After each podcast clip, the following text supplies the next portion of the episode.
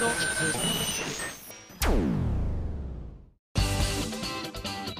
あさみのシンガーソングゲーマー。皆さんこんにちは。今やさみの SSG308 回目を迎えました。えー、4月に入りました。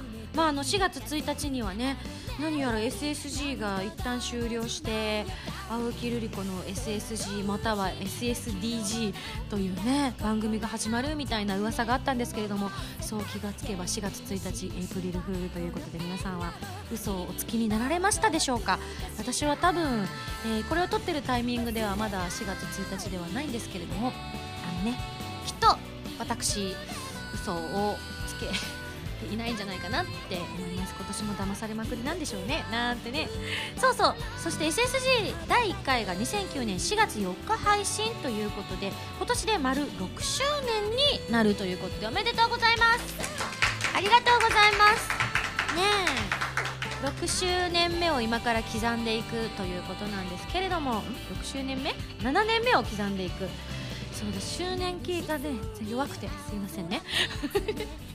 えー、一日一日を大切にラジオの方もお届けできたらいいななんて思っております。ああとですねあのこの番組でもちょこちょこご紹介しておりましたが私の親友池田めぐみがですねもうすでにいろいろ発表されて第1回目の放送の方は終わっているんですが、えー、なんと TBS さんの方で深夜ですがラジオ番組が始まりました今ちょっと調べるね。えっ、ー、とね池田めぐみ。えっ、ー、と TBS でわかるかな？TBSSS よ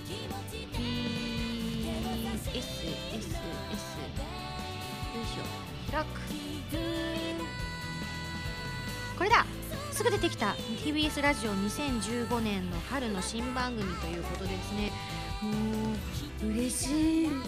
今までなかなかあの群馬でやってたりとか昔はあの石川でアナウンサーやってたんですけれども、ね、曲的に聞くことができなかったので TBS ラジオなら私でも聞けます、えー、スタートが3月の31日火曜日からで、えー、毎週の火曜日から土曜日までの3時から5時なんですがメグさんの担当が木金土ですね。週の真ん中後半あたりで担当しているということなのでぜひめぐちゃんのラジオも聞いてあげてほしいです。そして私も聞きたいと思います。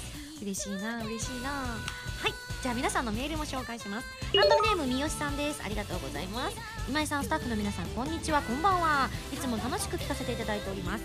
さて先月から配信されている今井さんのハイレゾ音源ついに購入しました。ファーストアルバムのカラーサンクチュアリ体に響くアコースティックサウンドそして今井さんの美しい歌声最高です。対応機器と対応ヘッドホンがないと楽しめないのでちょっと敷居が高いですがぜひともファンなら聴いてみてほしいなと感じました。これからも期待していますということでね。あの先日実はあハイレゾがどんどんいろんな各方面に広がってるんだなって感じた一件があったんですけれどもあの私の事務所の後輩のあのこの番組でも緊急パーソナリティを務めてくれた、えー、田村ちゃんとですねとある場所でですね一緒にあの練習をする自主練をする機会がありましてで田村ちゃんが自分の持ってたレコーダーをですねいわゆる音楽プレーヤーにかけてスピーカーから出してちょっと振り付けの練習してみようみたいな機会があったんですけどその時に田村ちゃんが持ってるやつがハイレゾ対応のやつ持ってたんですよ。だから最先端だねこれすごいねって言ったら「いい音でしょ」って言ったら「お母さんにもらったんです」って言ってて「いやそうなんだ」って言ったらあの要するにこう彼女もいろんな番組とかいろんなものでこう音楽を聴いたりとか練習をしたりとかそういう機会がとっても増えてるっていうのもあってお母さんからのプレゼントだったっていう話を聞いてそういう意味では、ね、お母様のご職業は知らないですけれどもいわゆる、まあ、一般の方だと多分推測できますのでそういった方でもハイレゾンを、ね、購入するということを今確認したわけですよ。私みたいにお仕事柄っていうことではなくてっていうのを確認したのでぜひ皆さんもねあのちょっとずつもっと普及していったら嬉しいななんていうふうに思ってます。いや楽しかったですね。2人で練習してたら。隣の部屋であの別の同じグループの女の子たちがたくさんいたりとかして「なんでオスオス」って言ったら「今井さんも練習しに来たのかと思いました」って言われて「違う違う」っつって「私は田村の練習に付き合ってるだけですわ」なんて言いながらねちょっと楽しかったんですがはいそんなこんなで、えー、続いてのメール。こちら新海さんからいただきました。今井さんスタッフの皆さんこんばんは。こんばんは。私事ではありますが4月から社会人学生時代最後ということもあり友人たちといろいろなところへ旅行してまいりました長野県に始まり鳥取九州は福岡長崎へとこの1ヶ月ほどの間でたくさんのところを見て回ってきました。距離が距離なだけに疲れもしましたがどこも初めて見る景色初めて食べる食べ物ばかりでそれがどれもとてもいい経験になったんです。ただそれと同時に一緒に行くメンチさえもっと面白ければ、えー、結局どこに行っても楽しいのかなと思いましたということでお二人でね旅行行かれたのかしら？でも友人たちと行ってるのかな、えー、でも初めて行く土地はやっぱり楽しいです。せっかく47都道府県の道というコーナーがありながら私自身今井さんの地方でのライブは今まであまり参加したことがなかったので今後は隙を見て参加できたらなと思っています。それではというふうにいただいております。いいですよね卒業旅行。私はそれこそ先ほど言った池田めぐちゃんと大学卒業した時に卒業旅行人生で初めてあ2度目かな高校の時にも友達とどこかに行ったで初めてスコーンを食べたっていうのを今思い出しましたけど高校の時だから国内だったと思うんですけどそんな遠くまでは行かなかったと思うんですけどね。で今回、えー、メグとは大学卒業で、えー、ベトナムに行って痛い目に遭うっていう人生のねすごい世知辛さというかあのー、厳しさを体感した卒業旅行を経験しているのでそれ以降メグさんと海外に行く時にはすごく気をつけるようにしています、まあ、この話いろんなところでしてるので知ってらっしゃる方も多いとは思いますけれども、えー、本当に海外に行ったら日本と同じような感覚でいちゃみんなダメですよ。はいというわけで今日はこの辺にしてですねこの後、えー、ゲストで青木瑠璃子さんが来てくださっています。本当にすごい楽しい話がたくさん聞けますので最後までお聞き逃しなく。というわけで次のコーナーです。どうぞ。カルト M このコーナーはリスナーさんから出題される今やさみに関するカルトな問題今やさみが答えていくというコーナーです。早速カルト M レベル1ハンドルネームせつなさんからの問題です。入学シーズンが近づきました。あさみさんが小学生時代に戻るのなら何色のランドセルがいい絶対赤赤以外嫌だ女の子は赤でしょカルト M レベル2ハンドルネーム竹口さんからの問題です。アリアミンゴスは毎食白米を5合食べるそうですがそうだったっけ？あの小さい体のどこに収まっているのでしょうか？うーん悪感かな。5号あ違うよ。5号の概念が多分アリアと私たちと違うんだよ。多分5粒なんです。5号っていうのがねきっとね。なんてね。次。カルテームレベル3ハンドルネームわかめさんから頂いております。会員番号1315番。えー、ゲストの青木さんと初めて会った時の印象を一言でどうぞ。めっちゃ美しいなおい。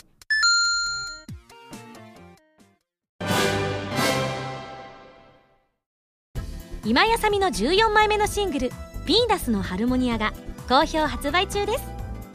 タイトルチューンの「ヴィーナスのハルモニア」は超次元アクション「ネプテューヌ U」のオープニング曲になっています。ネプテューヌコラボ版にはノワールボイスレターなどが初回生産特典には DLC コードも封入されています。皆さんぜひ聴いてみてくださいね。今井あさみの初のアコースティックアルバム「リトルレガシーが好評発売中です。新曲「リトルレガシーのほかライブで好評だったアコースティックアレンジされた楽曲が収録されていますよ。ぜひ皆さん聴いてみてくださいね。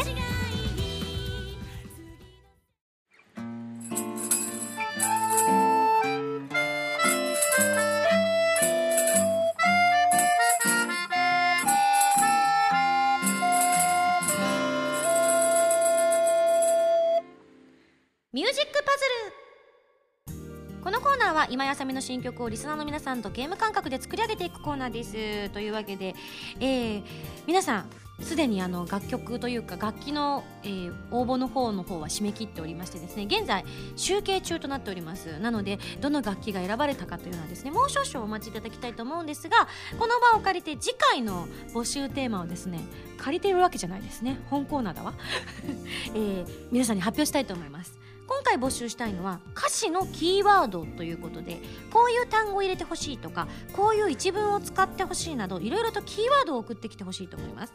単語の場合はそのまま使うこともあると思いますが文章の場合、まあ、あの参考にしてアレンジすることもあります。ちなみに他の歌詞の引用などした場合はですねスタッフがですね厳正なる検査をしておりますので、えー、そのようなことがねないように皆さんね自分を律していただきたいと思っております。たまたま似てしまうことはねあるとは思いますけれどもあからさまな盗用の方は避けていただきたいと思っております、えー、自分で考えた言葉文章にしてください、まあ、単語の方があの単語だったら盗用みたいなのもよっぽどのものじゃない限りはないと思うのでその方が採用しやすいかなというふうに思っております、まあ、今後それをどういった形で採用していくのかとか1個だけなのかとかいろんなのを採用するのかっていうのは今後、ま、もう少し流れを見てということでまずは、えー、インスピレーションでこんな言葉を盛り込んでほしいというふうなのを送っていただきたいと思います。それ次第で多分あの企画の方が変わっていくと思います。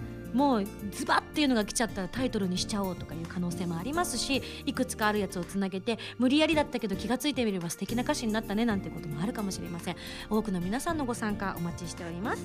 キーワードを応募してくださる方は SSG のホームページに書いてあるアドレスから題名にミュージックパズル歌詞キーワードと書いて送ってきてください。たくさんの投稿お待ちしております。以上ミュージックパズルのコーナーでした。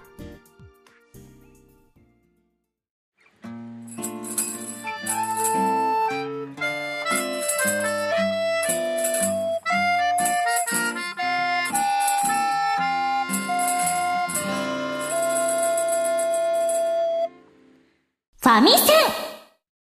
このコーナーはファミツー .com 編集部から派遣された謎の司令官みおちゃんがおすすめするゲームを真のゲーマーを目指す今井あさみが実際にプレイして紹介するコーナーです。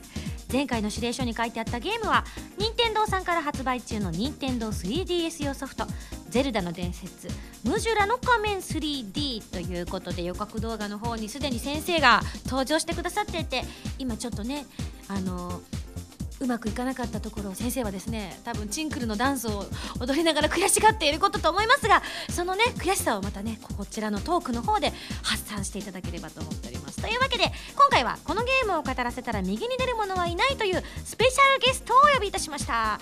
ルーリーこと青木瑠璃子さんです。よろしくお願いします。あらクルリンパ元祖クルリンパ来た。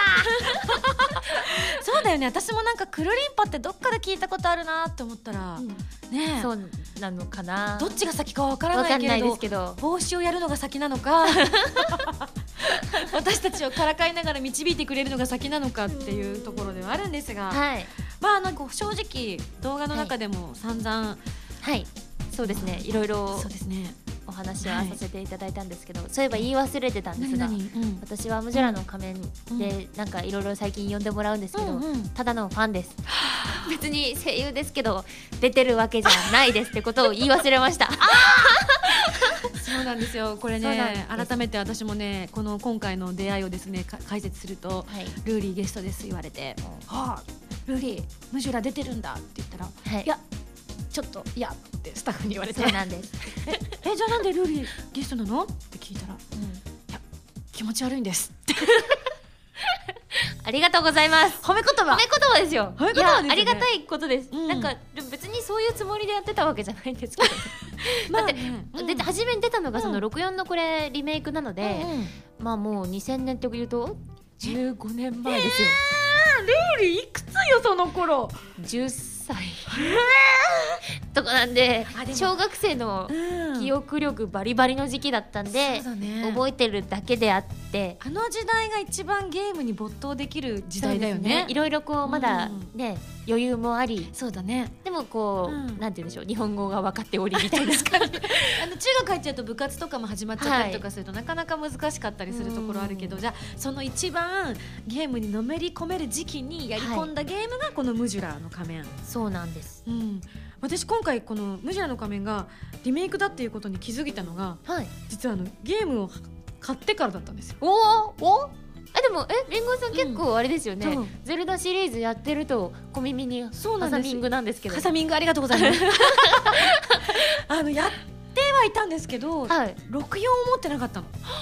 えプレステ派でした？そうなんです。プレステとあとまあいわゆるそっち系のやつをやっていたのではい。結果ですねやれてないんですよね。おお元祖の方は、いんやでもリメイク版そういう方にとって多分いい作品なんじゃないかなって気はします、うん正直、じゃあその前のやつと今のやつと比べてみてどこが違うの、まシステム自体はそんなに変わってなくてですね、うんうん。そのメインストーリーとかうんもほとんど変わってないんですけど、なんかやっぱりそのこれたあの私別に開発者じゃないんですけど あのもうそういう気分で聞いてる私。開発期間があまりなかったらしいんですよ。あなるほど。だからちょっとこうプレイするにあたって若干そのやりづらさを感じる部分がなきにしもあらずまあどのゲームもまあ若干残っちゃうじゃないですか、うんうん人が作ったものですから、うんそれがやりやすいように改変されてるっていうところだったり、まあ、あとはまあ15年経ってるので、うん。グラフィック自体がすごく綺麗になってるっていう。確かにそれはもうあからさまにきっと違うだろうなってところははい。あるけれども、まあ、じゃあ改めて私みたいに初めてこのムジュラの仮面に触れるって方もいらっしゃると思うので、どんなゲームかとご紹介しますと「まあはい。時のオカリナ」の続編。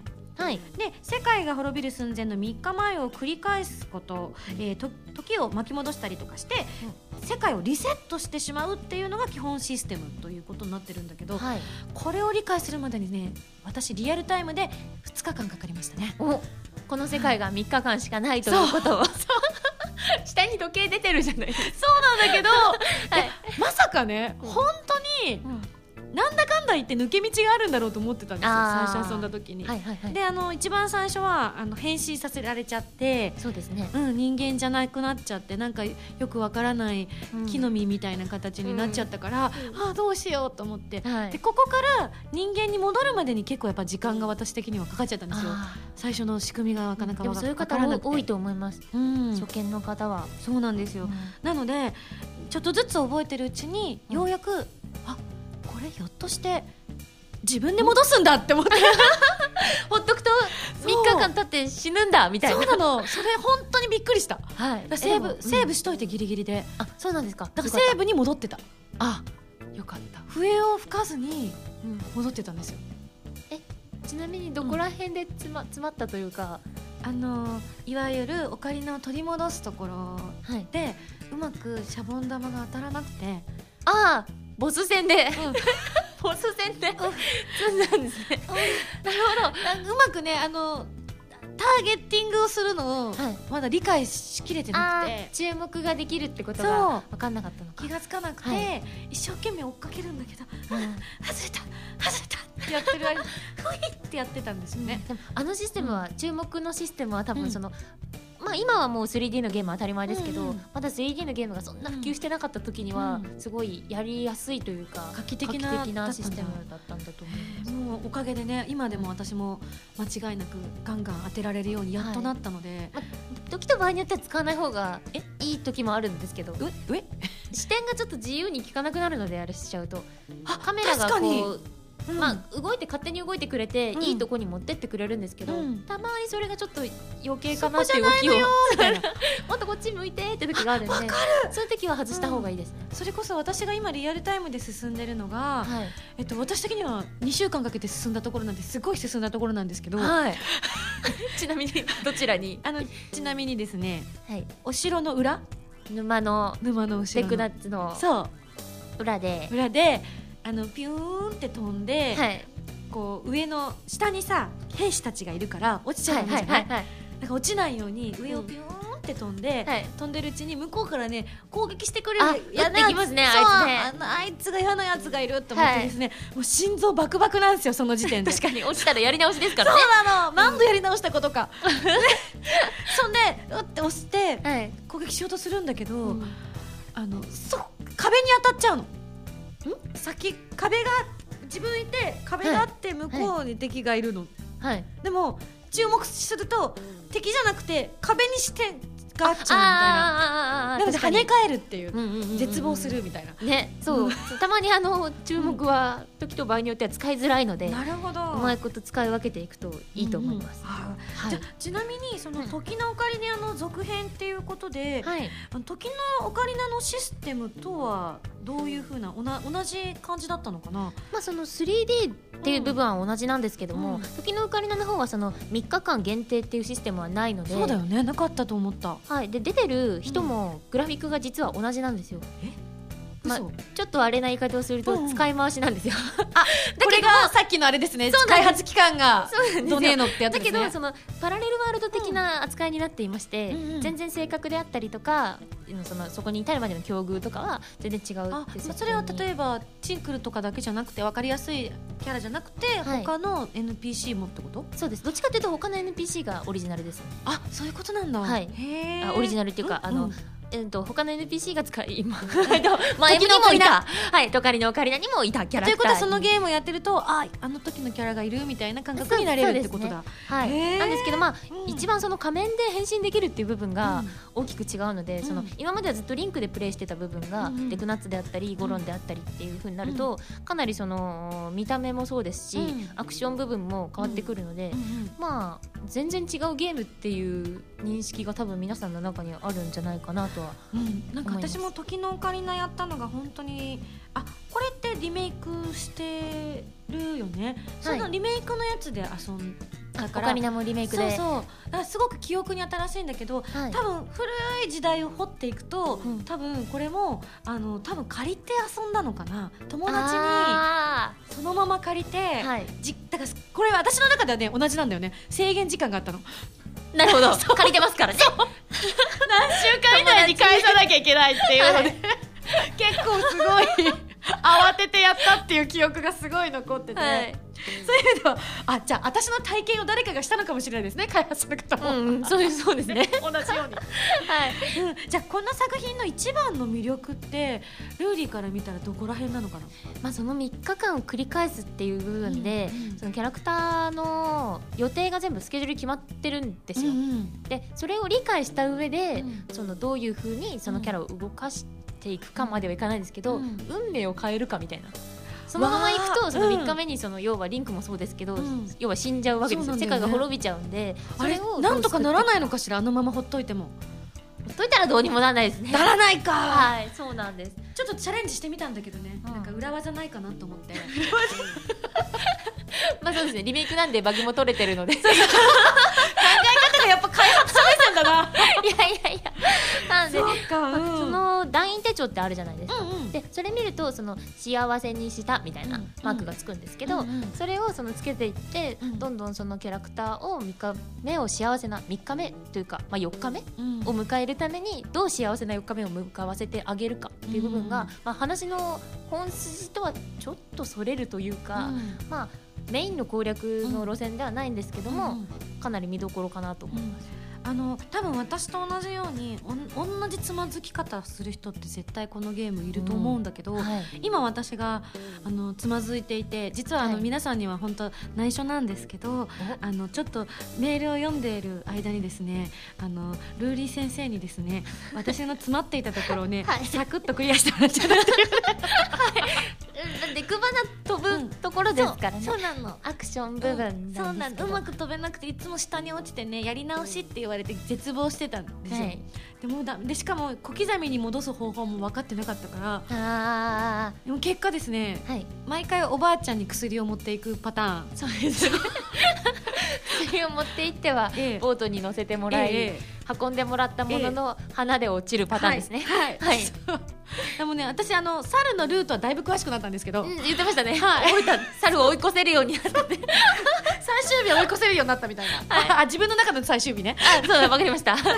混乱しますね。これする、こうリンクの世界では、3日目という意味ではなくて、うんなくて、今休み時間時間だとはい。3日目、2週そうあ2週間のうちのそう3日間。はい。そう3日間のうち最後の方はもうスンスンいけて。おう猿成長があるじゃないですか。そうなんですよ。あの途中でフェイントかけるじゃないですか。かけますね。それも全部無視して。大回りしてる間に。でもねあの全部できたと思ったら安心して、もう一回やらなきゃいけなくなった時に、はい。すっかり忘れたよね。あ。わーみたいな。そうだもう一回最初からなんだ、うなんかそこそういうのでうん本当つまずく。でねルーリーが教えてくれたじゃない動画の中で、はい。あのセーブポイントまでは必ず行った方がいいようんうんうん。みたいなのを教えてくれたからもうそこは実践しようって今心に誓った部分ではあるんだけれども、はい。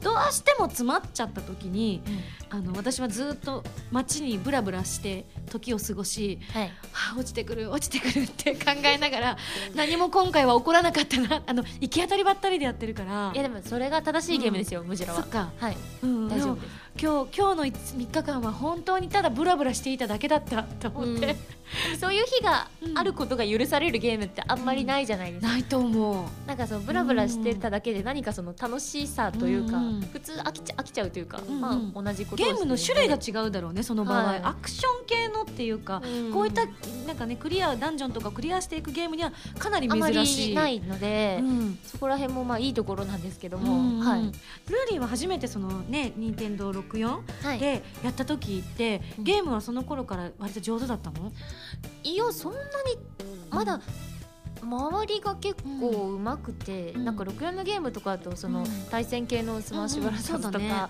あいうのやってたんですけど、うん。周りが上手な人が多かったのでそっか。なんかあんまり上手いっていう感覚は。英才教育だったのかもしれないよね。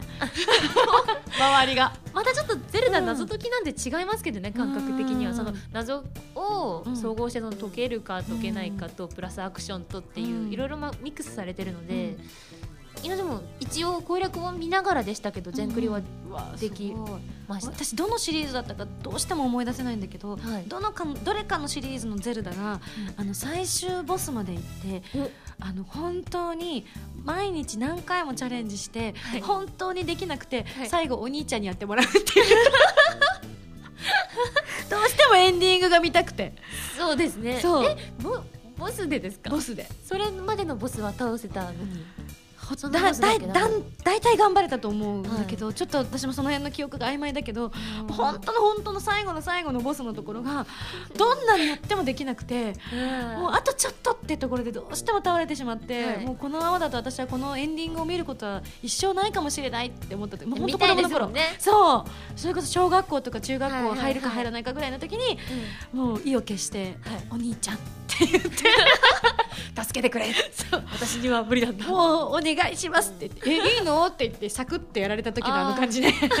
わわーみたいな。えでもそれそれからもう成長なさってるということで、ね。うん。頑張る。はい。あのくじけない心をだいぶ手に入れているので今、はい。うん。なんなら聞いてください。あそうだね。はい。あの LINE するわ。そうしてください。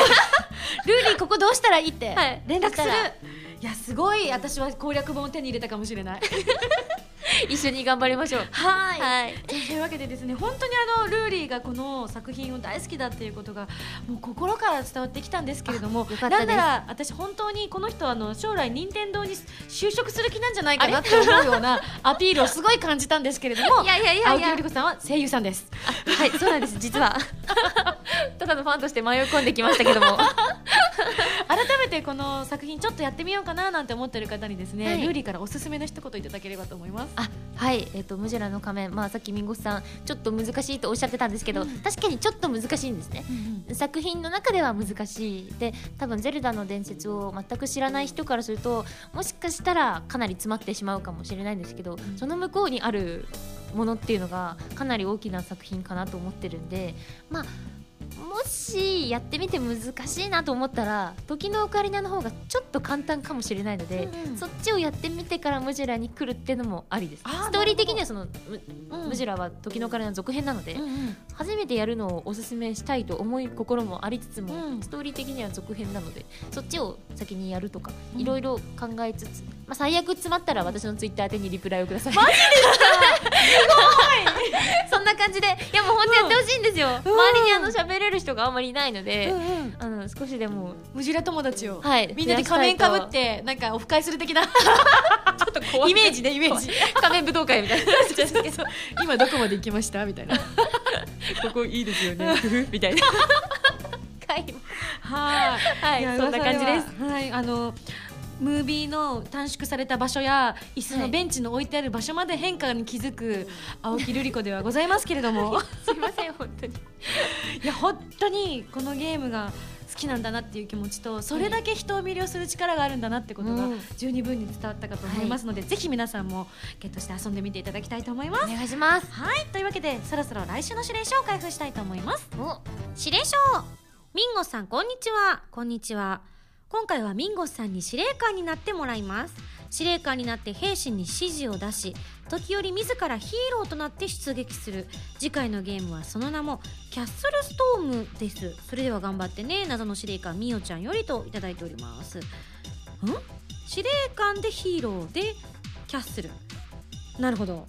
ちょっと今あの単語だけがポンポンポンポンと出てる状態ですがとりあえず遊んでみましょう。というわけで来週のゲームはキャッスルストームに大決定以上ファミセンのコーナーでした。それではこの後ルーリーには、えーワンコーナーお付き合いいただきたいと思います。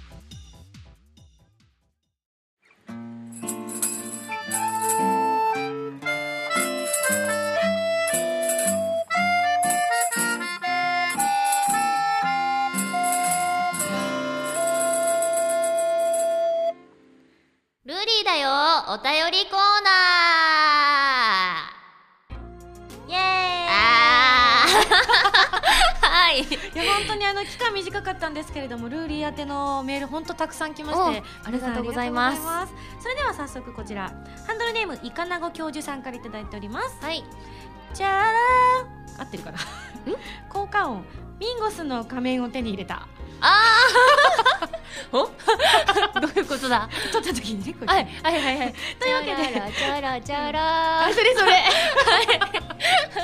まだ3つしか手に入れてないからね、ねまあシリーズを通して同じですけどね大あ体でもあんまりあの曲は多分仮面だあそうだっけ、はいだけだと思います。えーじゃあハイラルのゆハイラルの勇者ルーリーに質問があります。お一度だけ完全にミンゴスに変身できてどんなことをしても今井さんには怒られない。ミンゴスの仮面を入手したら何をしてみたいですかという質問をいただいております。どうです。か、でもこれはあれですよね。私が別にミンゴスさんを乗っ取れるわけじゃないですから、うん。ミンゴスさんはミンゴスさんとして別にいるってことですよね。そういうことになりますね。あのリンクの世界と一緒ですからね。そういうことですよね。カーウェイさんはいる。カーウェイさんの仮面をかぶるだけ。みたいなあー難しいな。うん。ミンゴさんになれたら、うん。ミンゴさんのお家にで一日過ごしたいんですけど、なるほどね。片付けとくわ。意外とね私今年に入ってからすごくお掃除をまめにするような女に生まれ変わってるんですよ。おえ昔は。あのねひ必要に迫られた感じ。必要に迫られた。らやるみたいな。あそうなんです。ね ええ、えうん。どうどういうお掃除をされてます？そうだな。とりあえずあのあれを最近買ったんですよ。あのいわゆるダイソンの掃除機。吸引力の変わらない。ただ一つの。ただ一つの。すごいっすねあれ。すごいですか？すごいっす。ギュンギュン。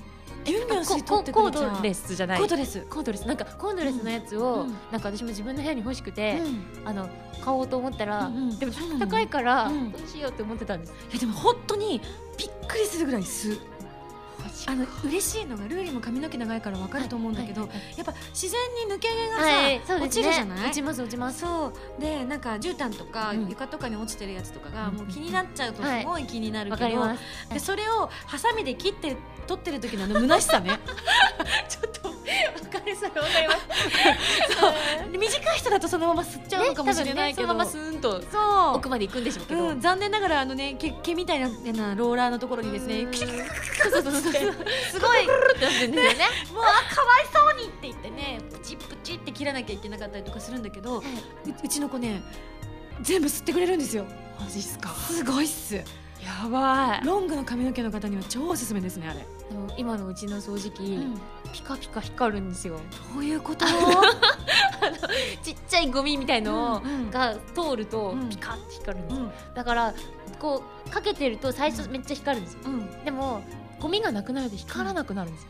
それが超楽しくて。楽しいゲームみたい。そうなんです。うん。もうだからやった光んなくなったぜっつって違うとこかけて遠くに行ってぐるっと回ってくるじゃないですそれさゼルダ的で言ったらさ、い。草っぱらをパンパンパンって出るときにハートが出てきてさやったやったって出たけどそうです。そうですのうち出てこなくなるんだよねあれね。そうです。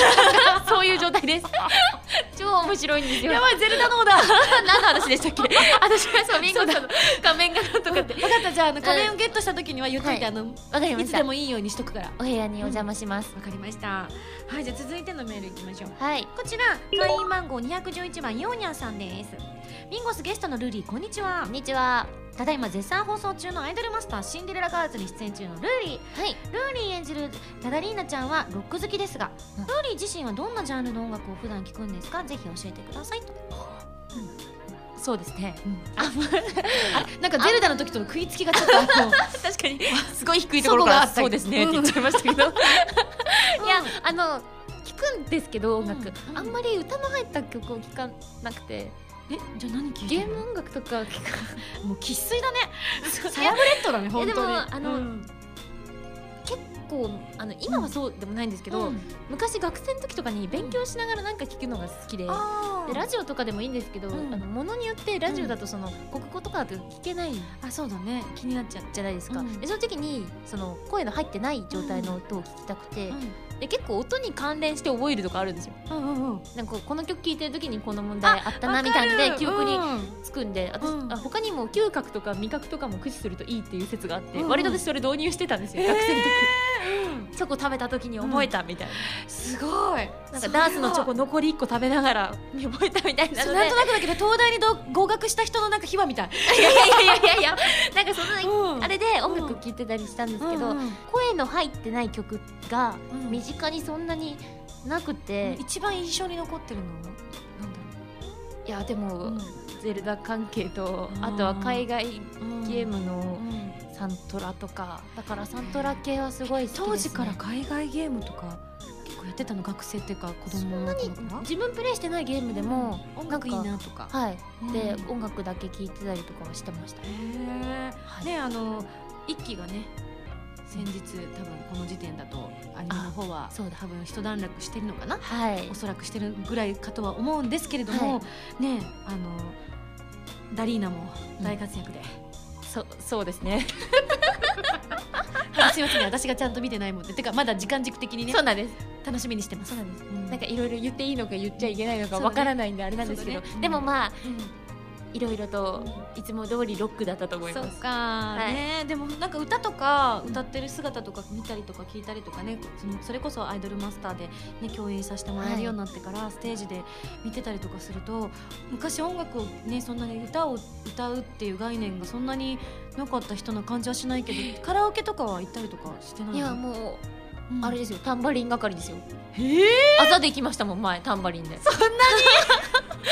あとお話、うん話しに行くことが多いです、あそっ友か、達となんかこう、うん。人目をはばからずにうん、おしゃべりでじゃきるあステージで歌うっていう感覚は最初言われた時どうだったの？もうなんかどうしようみたいな。なんでめちゃくちゃ見ましたよ、うんブルーレイとか DVD とか。何を？ありますの。マジか、はい。やばいね。やばいやばいねこれ今。ちょっとあのデグナッツのあの鼻の中に隠れたい気分し キボンっつって。土地の権利書みたいなそいやっか、はい、なんで、うん。私自分が初めてライブに出た時は、うん。まだライブを見に行ったことがなくて。そっか。でも見に行ったことないけど出たことはあるっていう奇妙な状態になってました、結構シンデレラの子いるよね。そういうちょっとそれこそ私の中で伝説は、はいあのマリエッティ出た出たとか。言っちゃった仲いいからねはい。マリエッティの話を聞いた時にもうもう笑いが止まらなくってマリエッティが初めてのステージが、はい。あの SSA だったんだって。もうなどんな小さなステージも出たことがなくて歌ったことがなくて、はい。初めて人前で歌うのが SSA っていあの曲ですよね。やばいそりゃ嫌な汗かくよねって思って。もうあまりにもそのエピソードをかわい最初かわいそうだったの。はい。そんなもうちょっとなんか別のところで修行させてほしいって思って、はい。人事ながらそう思っちゃって、スタッフ意地悪だなってすごい思ったの。はい。でなんとその後その後はもう本当に笑うしかなかったんだけど、はい。マレッティ人生2回目のステージが SSA っていう。ど どういうこと？あ初めてがあっちだ。兄様だそっか。そうそう。兄様が1回目で2回目が SSA で。私兄様じゃない両方とも SSA だったんで埼玉スーパーアリーナしてから出たことがないんです。やべえ言ってみて。半端ないねすごい。みたいそんなアーティスト日本中探してもそうそういないですよそういないと思う。まあ、声優さんだったらひょっとしたら中にはねいらっしゃるかもしれないけどいるかもし2回ともって人いる？いやようやく3回目でアンフィシアターですかねじゃあ。そういうことだね。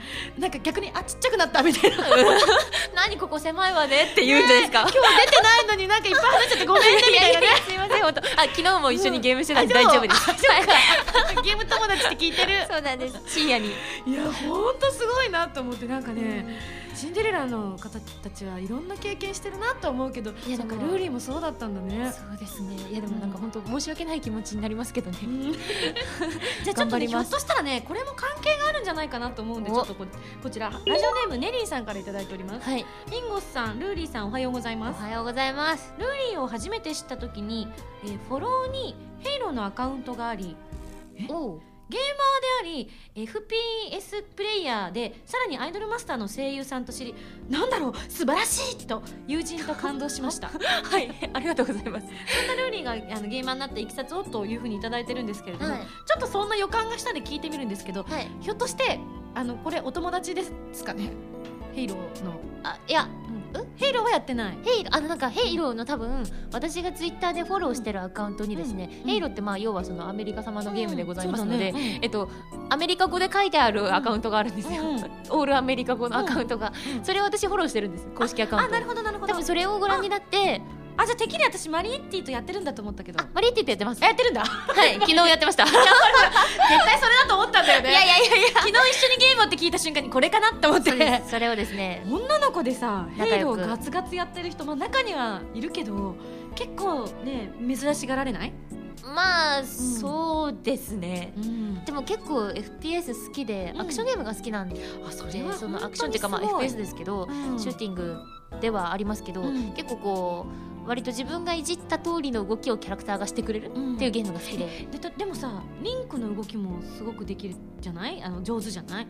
でも視点が違うじゃん。ああはい。リンクの背中が見えてる視点とああ TPS と FPS は違いますもんね、うん、であの画面のなんかし自分の目が見てる視点っていうので、んんうん私やっぱりそのリンクの視点に慣れちゃってて、はい、リンクが見えるっていあう視点。でそれはあります、うん、慣れるまで時間かかんなかった？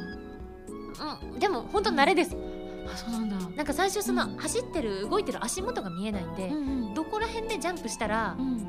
段差がうまくいくかが難しいんですよ、歩く時に人間だったらこう下向いて歩きますけど、あれシューティングだから下向いちゃうと前から撃たれてやられちゃうんで、どういうふうにそのでも慣れです本当。そう。かでも慣れるまでに一緒に遊んでくれる友達がまず必要だな私はえでも最初私一人でやってましたよ、すごい。弟とやってもらったんですけど、うんうん。弟とやると画面が二分割になっちゃうんですよ。あそうか一緒に同時の空間でやってるから。はい。まあでもそれで最初、うあのストーリーモードがあるんで、うん。ストーリーモードを進めて、うんうん。そこでちょっと慣れつつ、うん。まあ、ストーリーだとほら第三者がいないのでまあ同じチームになって下手くそって怒られることもないので、なるほど。醍醐味でもあるけどね。はい、うん。してからちょっと友達ととかでうん。やって。いやなんか掘れば掘るほどドキドキしたけどこんなのも来てるんですけどね。ハンドルネームたけぽんさん、はい。えー私が大木瑠璃子さんの知ったこと知ったタイミングをお知らせしますということで、えーちゃんと知ったのは今からや約1年半くらい前のことだったんです、はい。えーその日は友人たちとボイスチャットをしながらうん。モンハン4のインターネットマルチプレイで遊んでいました。はい。フレンド限定で部屋を作っていたのですがそこに見知らぬ名前のキャラクターが入室してまいりました。誰かの知り合いなのかなと思って。じゃないかそれ完全に、友人たちに確認しようと思ったんですが私以外の人はみんな大騒ぎになっていて要領を得ない。よくよく話を聞いてみると入室してきたのは声優の青木瑠璃子さん。嘘だろ。わあ変質者だ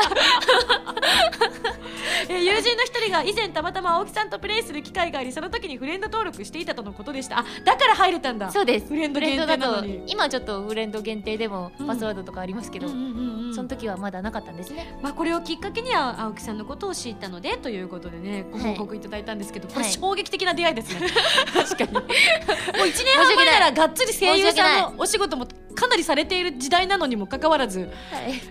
青木瑠璃子でやってたの？もういやでもえでもえでも名前はその、うんあの漢字じゃないんで、うん。うん。アカウント名はちょっとあれですけど、うん違いますけど、うんルリコ EX でやってます。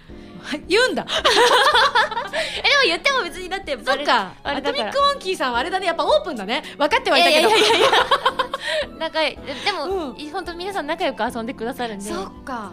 私もね実はあんまり私も気にしない方だから、はい。あのわりかしねうん。なんだろう名前もよく使う名前しか、ととりあえず私のミンゴスっていう名前すですら、はい。あのゲームに使ってた時の名前なんですよ。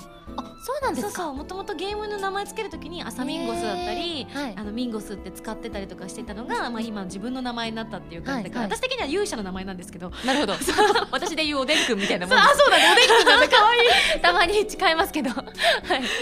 そういうなんか使い方をしてたもんだからと思ったんだけど。でもだから知ってる人はもうねあミンゴスだとかもう他にもミーフィールって名前だったりとか使ってるから、はい。あミンゴスだってバレちゃったりもするんだけれども、もまあ、あのあまりにも下手なんではい。それがあってね、はいとか言っちゃった。お さっき見せていただいたからとでも分かるんですすいません。ただ地道に頑張るんだよ、はいいつかいつかあの向こう岸に渡れる日が来ると思ってやるの、オールをこぎ続ければ。そうでもせっかちだからねあの後でやります。あそうお兄ちゃんプレイという名のルーリプレイをやって。後でもう一度やります。はい。すごいね。じゃあこういう感じであのいわゆる一般の方と遊ん。でる人とかも今でもしていたりとかする時もある。たまにはい。でもなんかその、ん。なんだろう。やってるよって、うん。まあ別にツイッターにそのまま書けばいいぐらいのただのつぶやきでいいんですけど、うんうん。なんかどうせだったら一緒にやれないかなみたいな、うん。なんかあんまりあのゲーム友達がいないのでマリエッティ以外に。はい。マリエッティがあれマリエッティは、うん。その時まだマリエッティとそんなに仲良くなくて、そっか。今はだからどっちかっていうと、うん。その時にその、うん。オンラインで調達していた友達がうん。マリエッティになったみたあいな感じ。です、なるほどね。はい、うん。マリエッティに言えば一緒にやってくれるんですけど、うん。その頃はその一緒にやろうって声かける友達がいなかったので、なんかねせっかくオンラインで離れててもできるから、そうだねうん。でなんかそのきっかけになってくれたら嬉しいなっていう気持ちもあったんですよ。うんうんうんうん。なんか一緒にやってってなんか面白そうなことしてるから、うん。俺も買ってみるかみたいな、あもう布教活動の方に視点がいってるんだね、私の戦友としての青木瑠璃子を知ってほしいじゃなくてこのゲーム超いいんですよってことですね、はいす素晴らしい。私もちょっと見習わねばならない部分が多々あったような気がします。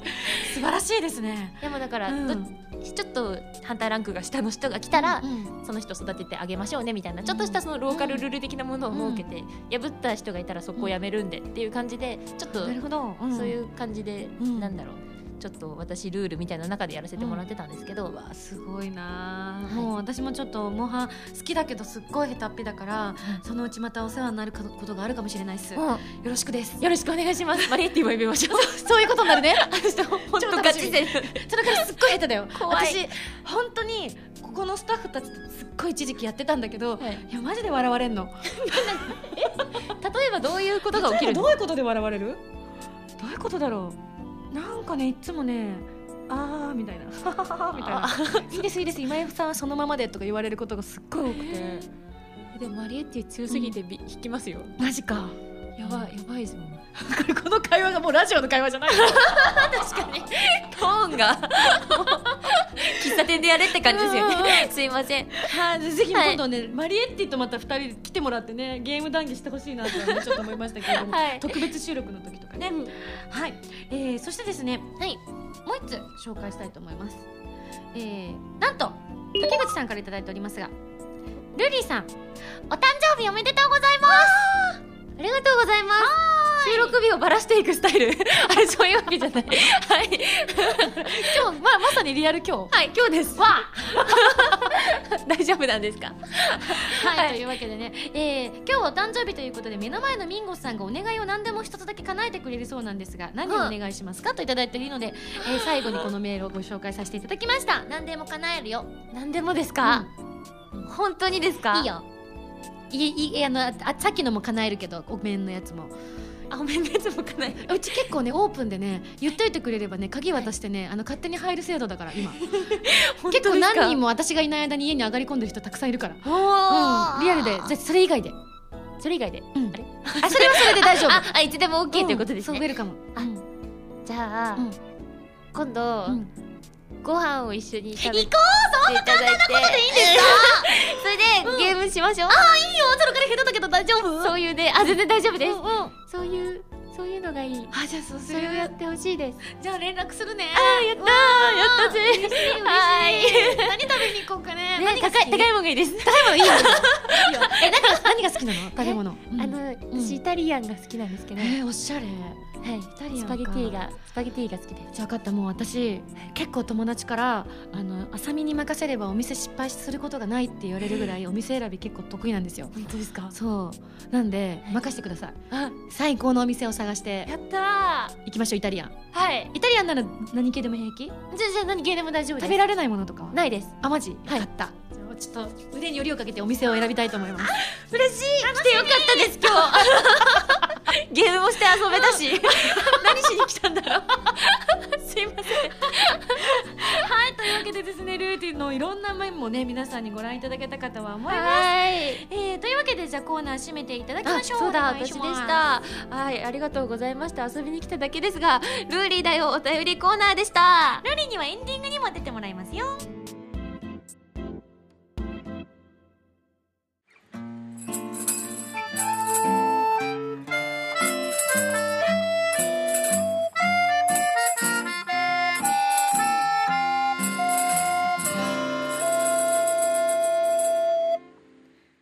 スミュージックプレイヤー。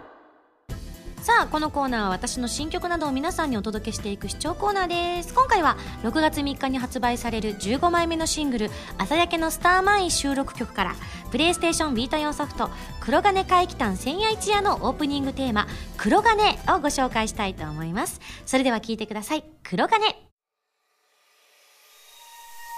Life goes out my way 無限の空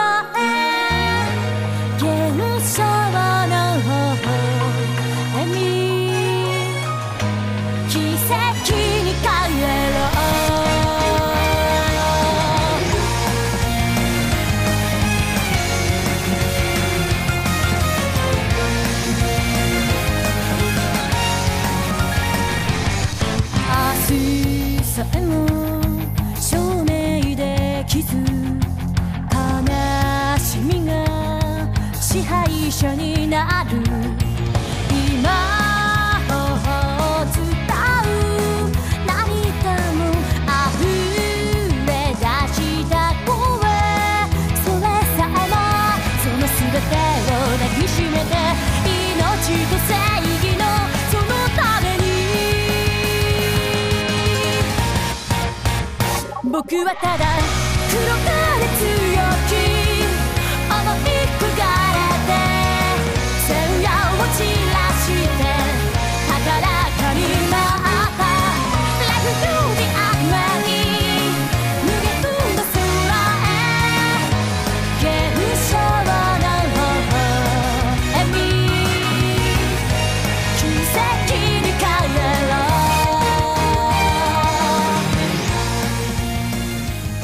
というわけで黒金をお聴きいただいておりますけれどもなかなか疾走感のある曲で、えー本当に歌ってても気持ちいい感じなんですけれどもね。ライブで歌ったらまた一段とこう変化をしていく曲の一つなんじゃないかななんていうふうに思いました。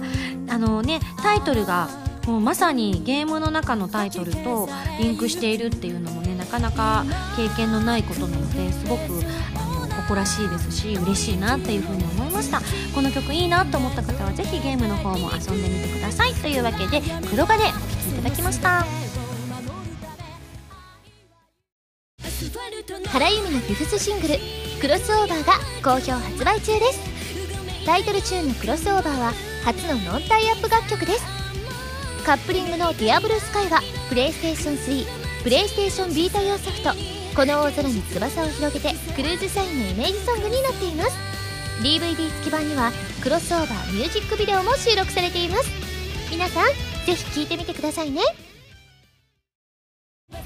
皆さんこんばんは。こんばんは。あ声が聞こえましたね。どうも今やさみです。今日は皆さんどこでラジオを聞いてらっしゃいますか？お家？旅先？物販待機？なんちゃって、えーこの番組は歌とゲームをテーマにお送りしているウェブラジオ今井あさみの SSG です。ファミツー .com のほかポッドキャストや YouTube でも配信中です。みんなのライフスタイルに合わせてあなたに寄り添うラジオ今井あさみの SSG 毎週土曜日0時に更新中です。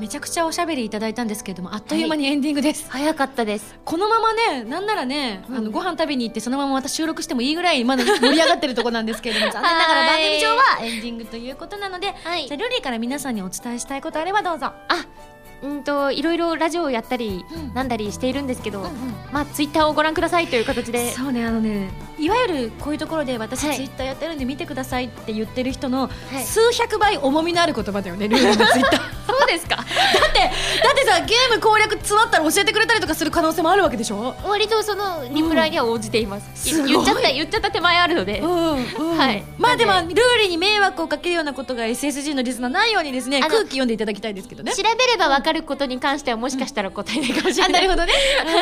はい、他ののなんかちょっとプレイング的な部分で確かにじゃあムジュラの全然仮面ね今回のきっかけに手に入れたって方でつまずいちゃった方は、そうやってツイッターで聞いちゃったらひょっとしたら答えてくれるかもしれない。はい。うんうん。答えましょわあすごい。うリンゴさんに誓います。期限決めるとか言ってあ期限期限決める。確かに。えー、と ゴールデンウィークまででそうだね。そうしましょうそうしましょう。その方が気が楽だよねみたいなね、3年後ぐらいに突然聞かれて確かに。えってなったり3 年後。そういえば言ったなみたいなのも困りますから。ありますね。2015年のゴールデンウィークまでは、はい。ルーリー答えてくれるそうなのでそうです。お願いします。はい。はい。えーそれでは私からもちょっとお知らせをさせていただきたいと思います2015年6月3日に15枚目のシングル発売されます。タイトルは「朝焼けのスターマイン」表題曲はテレビアニメ「プラスティックメモリーズ」のエンディングとなっています。その他プレイステーションビート用ソフト「白衣性愛情依存症」オープニングテーマ「サニープレイス」そしてプレイステーションビート用ソフト「黒金回帰譚千夜一夜」のオープニングテーマ「黒金」を収録しています。ぜひご予約の方お願いいたします。番組は皆さんからのメールを募集しております。ふつおとや MMP などの各コーナー宛てに送ってください。宛先は SSG のホームページに書いてあるアドレスから。題名に各コーナータイトルを本文にハンドルネームとお名前を書いて送ってきてください。次回の配信は2015年4月11日土曜日となっております。いやはい。本当にまだまだいっぱい話を聞きたい。はい。ムジュラの話も聞きたいしそれ以外の話も本当にたくさん聞きたいなと思ったので、はい。ご飯食べながら今度しましょう。間違いなく。もうこれは、はい。また呼んでください。そうしましょうそうしましょう、はい。ぜひマリエッティとも来てほしい。なんかちょっとこう、味が濃すぎる感じもしなくも 見てみたいよね。その二人が延々ゲームについて話すっていうのも。怖いですね。マジっすか。はい。だっていつもスカイプひどいですもん、あマリエッティいたっつって、もしもしみたいなね。バンバンバンっつって。打ち合いして。楽しそう、はい、下手だから多分すぐあの迷惑かけちゃうけどそれをずっと見ていたい ぜひ今晩もやるかもしれない。はいというわけで、はい。今回はですねゲストに、えールーリーこと青木瑠璃子さんにお越しいただきました。それではまた来週土曜日に一緒に SSG しちゃいましょう。お相手は今井あさみと青木瑠璃子でした。バイバイ。バイバイ